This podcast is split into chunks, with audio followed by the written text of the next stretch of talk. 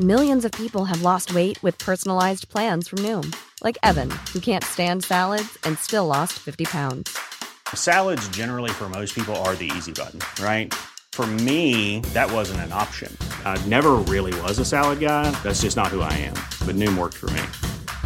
Get your personalized plan today at Noom.com. Real Noom user compensated to provide their story. In four weeks, the typical Noom user can expect to lose one to two pounds per week. Individual results may vary. What is going on, everyone, and welcome to r slash entitled parents. Now, today's first story is all about a kid and his entitled mum at a chess tournament.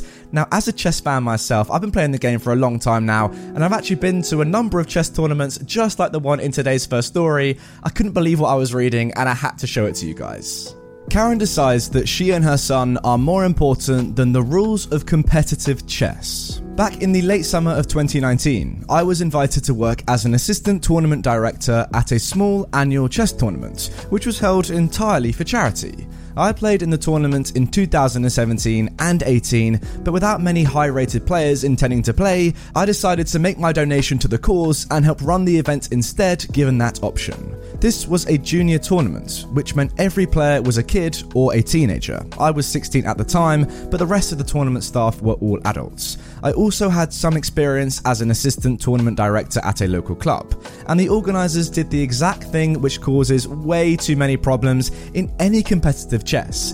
They decided to allow spectators in the tournament hall. Anyone who knows anything about competitive chess would tell you that talking between two players is a big no no, and that any chatting between players and spectators is a cardinal sin. I've seen spectators be thrown out for quietly murmuring among themselves, as they should be. Chess is a silent game, and spectators have no right to violate the rules which the players must abide by.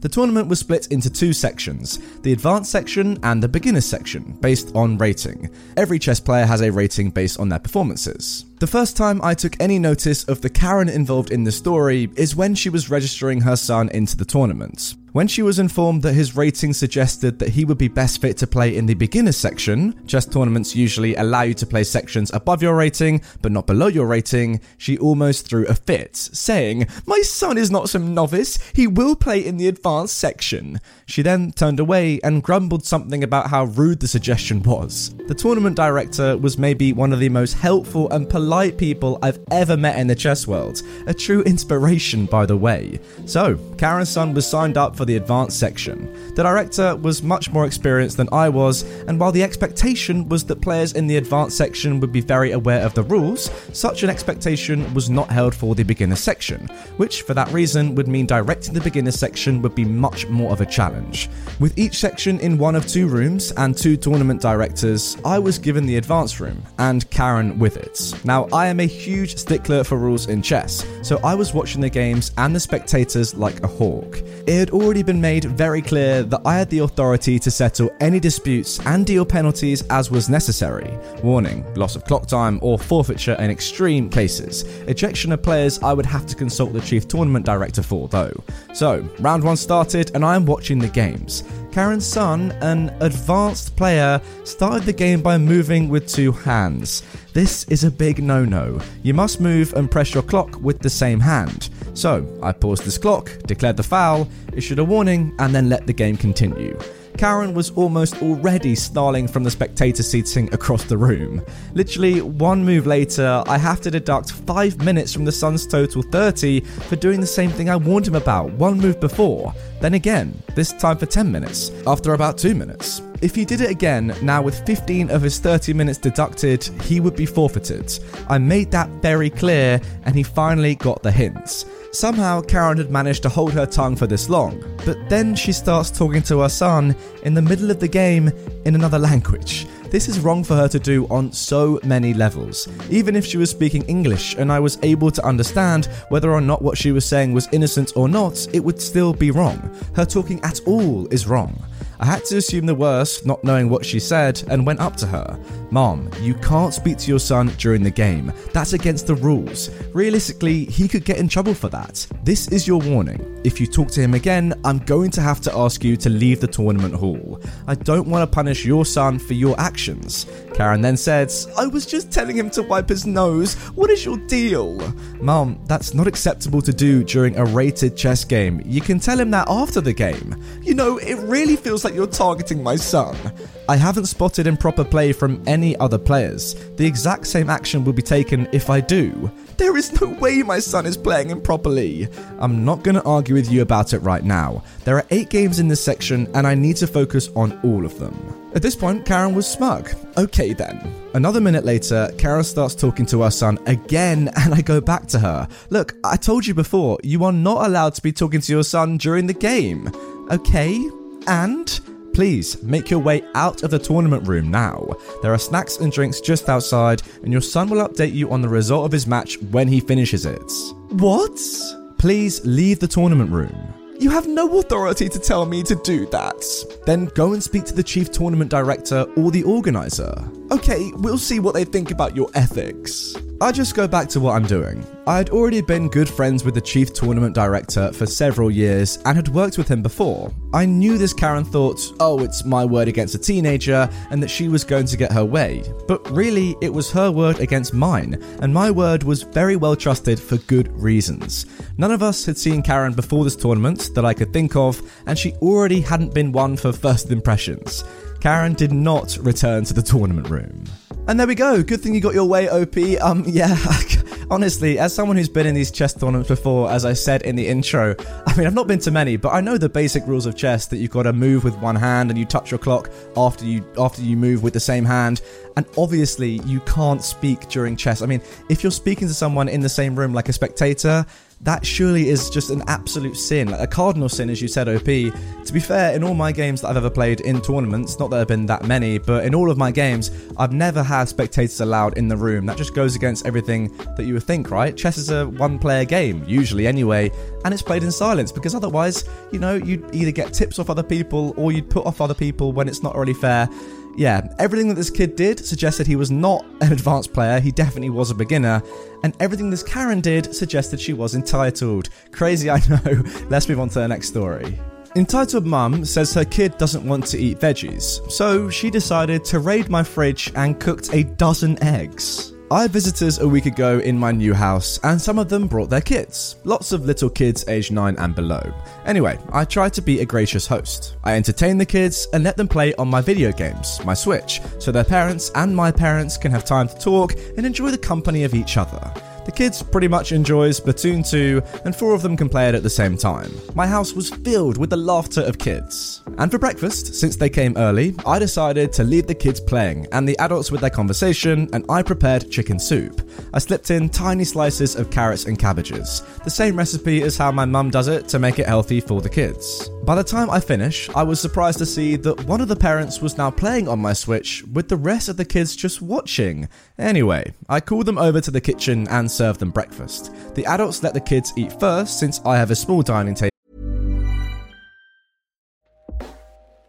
Hey everyone, I've been on the go recently Phoenix, Kansas City, Chicago. If you're like me and have a home but aren't always at home, you have an Airbnb. Hosting your home or a spare room is a very practical side hustle. If you live in a big game town, you can Airbnb your place for fans to stay in. Your home might be worth more than you think. Find out how much at airbnb.com/slash host. only seats up to six people. The kids loved it. After a while, one of the kids asked, Uncle, this tastes so good. What's your secret? I was overwhelmed. It's my first time cooking for other people than myself. So, feeling like a pro chef, I explained that I blanch the veggies so when I put them in the soup, they retain their crisp. The kids are so amazed that what they actually ate just now are carrots and cabbages. They said they hated these things. So now they are all gathering around and so eager for what I'm gonna cook next. Haha, they are now very eager to taste the rest of the veggies in my fridge. So I told them, yeah, alright, I'll stir fry some noodles topped with veggies for lunch, using a Chinese recipe I learned from my dad. I showed them string beans, sweet potatoes, eggplant, bitter melon, garlic, and some onion. I was surprised that some of them don't even know what they look like. Yes, they know the name because they say they learned it from school, but they haven't had a chance to see it yet in person. Anyway, as I showed them how to cut, but of course didn't let them touch the knife because I was afraid they might lose a finger, one of the parents saw them and screamed at them. She brought them out of the kitchen, and as they left, I could hear the kids so eager to tell her the stories about my vegetables. So I proceeded on cooking, and when it was time for lunch, I called them over. This time around, the adults should eat with us. So I took some extra chairs and I allowed some of them to eat on the couch. Now the kids are all excited to eat some more of my veggies, except one. All the other kids kept asking each other how it tastes like, and they all exclaim how delicious it was. One even said it doesn't taste like any veggies she had ever eaten before. But one of them was quiet and had an empty plate, so I asked him, Why aren't you eating? Don't you like it? Poor kid, I can see that he wants to say something, but he glanced at his mum instead. He doesn't eat vegetables. Oh, okay, uh, is he allergic or something? Nope, he's just a very picky eater. Oh, uh, why don't you have a bite and just don't finish it if you don't like it? I said this to the kid, and the kid just glanced up to his mum once again. If you only knew how hard I tried to force him to eat them, but no, he cries his eyes out and throws his plates. Okay, uh, shall I cook you something else then? Bacon, fried chicken? Oh, just don't bother with him. I'll just cook him some eggs. I gave up encouraging the kid to eat and just ate the lunch myself. After the entitled mum was finished, she went over to my fridge and decided to take a tray of eggs out and started cracking them one by one. I asked her if she needed any help, but no, she insisted on cooking herself. She even said I must be tired of all the cooking, so I should just relax. Okay, so I left her and joined the kids. They still kept on asking how I did it, like it was some kind of magic. I envied their innocence. How fun would it be to experience life as a kid again? What a good point. It took a while until the other kid got back. The other kids began teasing him that he was not able to taste my dish, but now he's boasting about how many eggs both him and his mum had eaten. A dozen eggs for lunch. I'm feeling sorry for the kid, but I don't want to embarrass him. He's proud of himself. I'm not quite sure if this was normal for this kid and his mum to go visit another house and cook their food without asking permission, or it's just that I was quite hospitable that they forgot they don't live there, and for goodness sake, a dozen eggs for lunch. Honestly, OP, you're way too kind. Even that last paragraph there, yeah, you're so innocent. I, I, feel, I feel sorry for you. Honestly, what a weird thing for this mum to do. It sounds like this kid actually enjoyed your vegetables for breakfast, right? Because the kids don't change. Like this guy didn't arrive halfway through the day. He ate your breakfast, which was a you know vegetable soup, and you said that all the kids loved it. So clearly, it's not about vegetables in general. It's probably just his terrible mum's cooking of vegetables that he hates. Not surprised, you can cook vegetables very badly. They can be horrible and rubbery, and no one likes that, do they? But yeah, if you get someone that's good at cooking vegetables, they can be absolutely delicious, as we've seen in this story.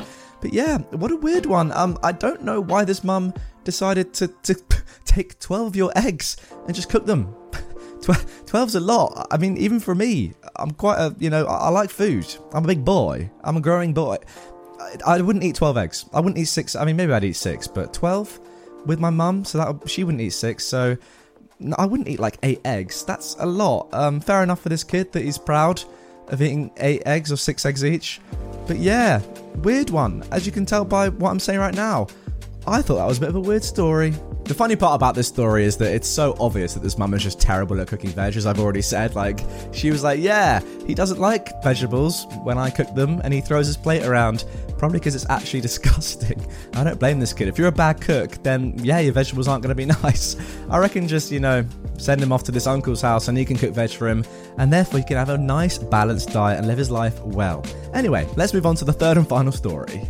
Entitled Child wants my custom knee brace. Okay, so I walk with a cane and have an expensive hinged knee brace. It's a Breg if you want to look it up for pricing. They range, but mine is well over $400. If I don't wear it, my knee buckles backwards and I fall on my face. I also use a cane when I walk and have several other health issues. Oh, dude, I'm so sorry, that sounds terrible. I was at Meijer, an American supermarket, walking around looking at toys last November for my kids for Christmas. I am very pregnant, and my doctor warned me to avoid stress and that the baby will probably be a month early. So I'm taking it easy, walking slow, taking breaks, and relaxing often. I get to the toy cars and I'm looking through them, looking for ones my kid doesn't have for sticking stuffers, when I feel something touch my leg. I look behind me and a spoiled kid looks up and smiles at me. I smile back and the following happens Hello, it's not polite to touch other people's things. Can you not touch my brace, please? Thank you. But I want it. Give it to me.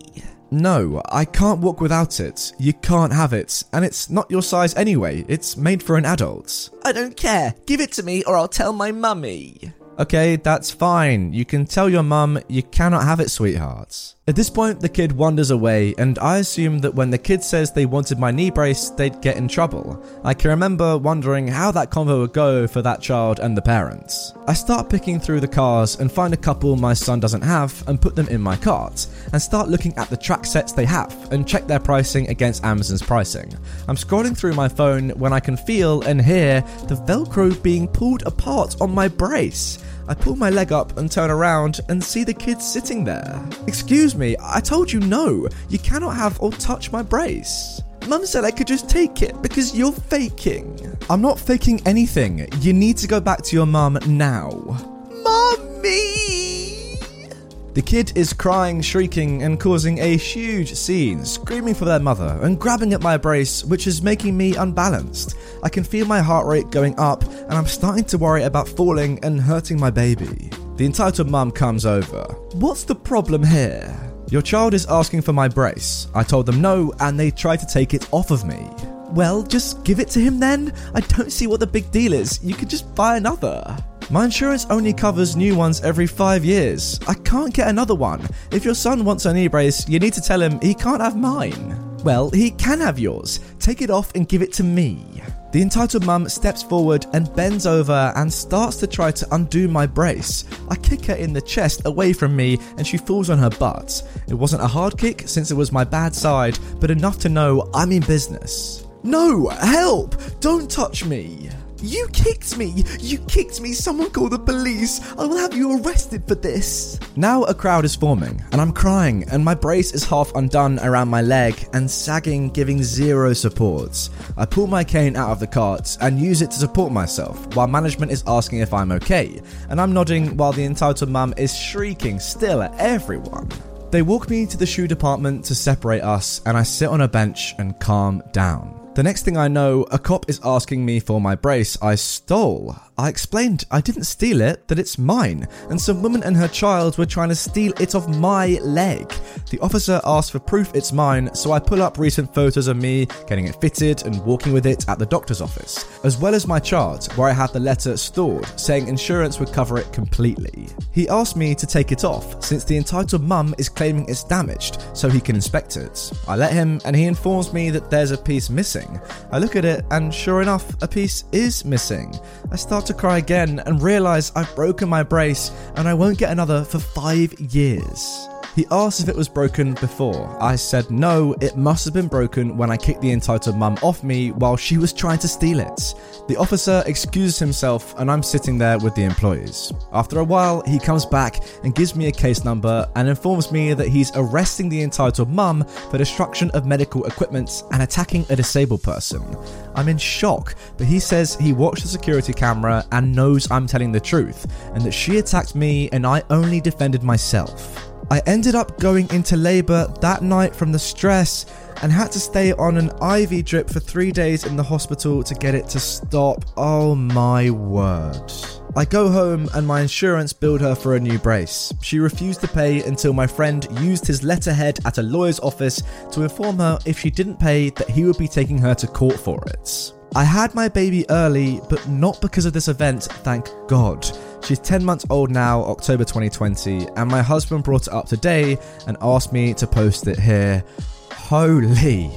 Yeah, I'm not gonna lie. I got terrified then at the end of that. You would have noticed when I slowed down right on that um, third to last paragraph. If this whole event had caused you to have your child like months early, that would have been horrific because obviously the expectancy of a, of a child to survive if born multiple months early or even a little bit early goes way down than if they're if they're not born prematurely.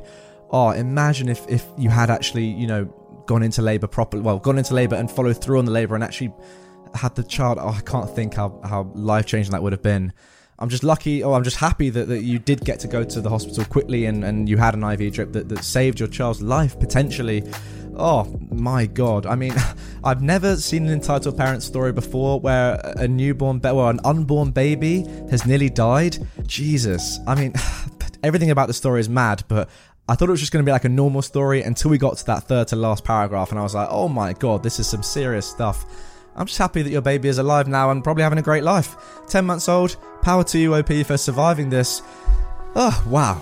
Anyway, guys, that is going to do it for this entitled parents video. I think I need to go and have a lie down on my bed. Unfortunately, I can't because I'm about to go on a run. But who cares about that? If you want, if you want to watch more videos, check them out here. They're all great. Every single one of them is a 10 out of 10. if it's not, you can complain to YouTube because they actually own the video. None of that's true. Subscribe as well if you're new. We're getting a lot of subscribers now, like over a thousand a day. It's pretty cool. If you want to be part of that and help me get over to, you know, 600,000, then subscribe. And I'll see you all tomorrow with a brand new video.